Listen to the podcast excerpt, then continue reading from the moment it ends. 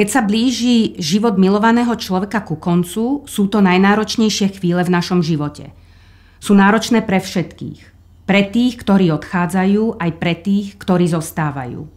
Obzvlášť ťažké sú, ak ide o dieťa. Neviem, čo prežíva zomierajúci človek. Neviem, na čo myslí, čoho sa obáva.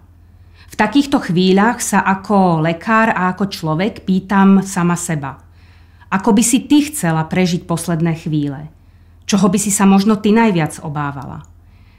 Pri hľadaní odpovede sa inšpirujem rodinami s ťažko chorými deťmi v našej paliatívnej starostlivosti a postupne hľadám odpoveď. Ak by som mohla, prijala by som si, aby moje posledné chvíle neboli naplnené neznesiteľným utrpením.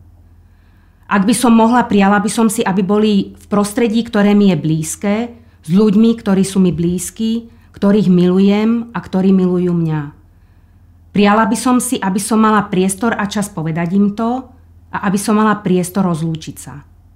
A ak by som už nemala silu, prijala by som si, aby som mohla len tak v tichu vnímať ich prítomnosť, blízkosť alebo dotyk.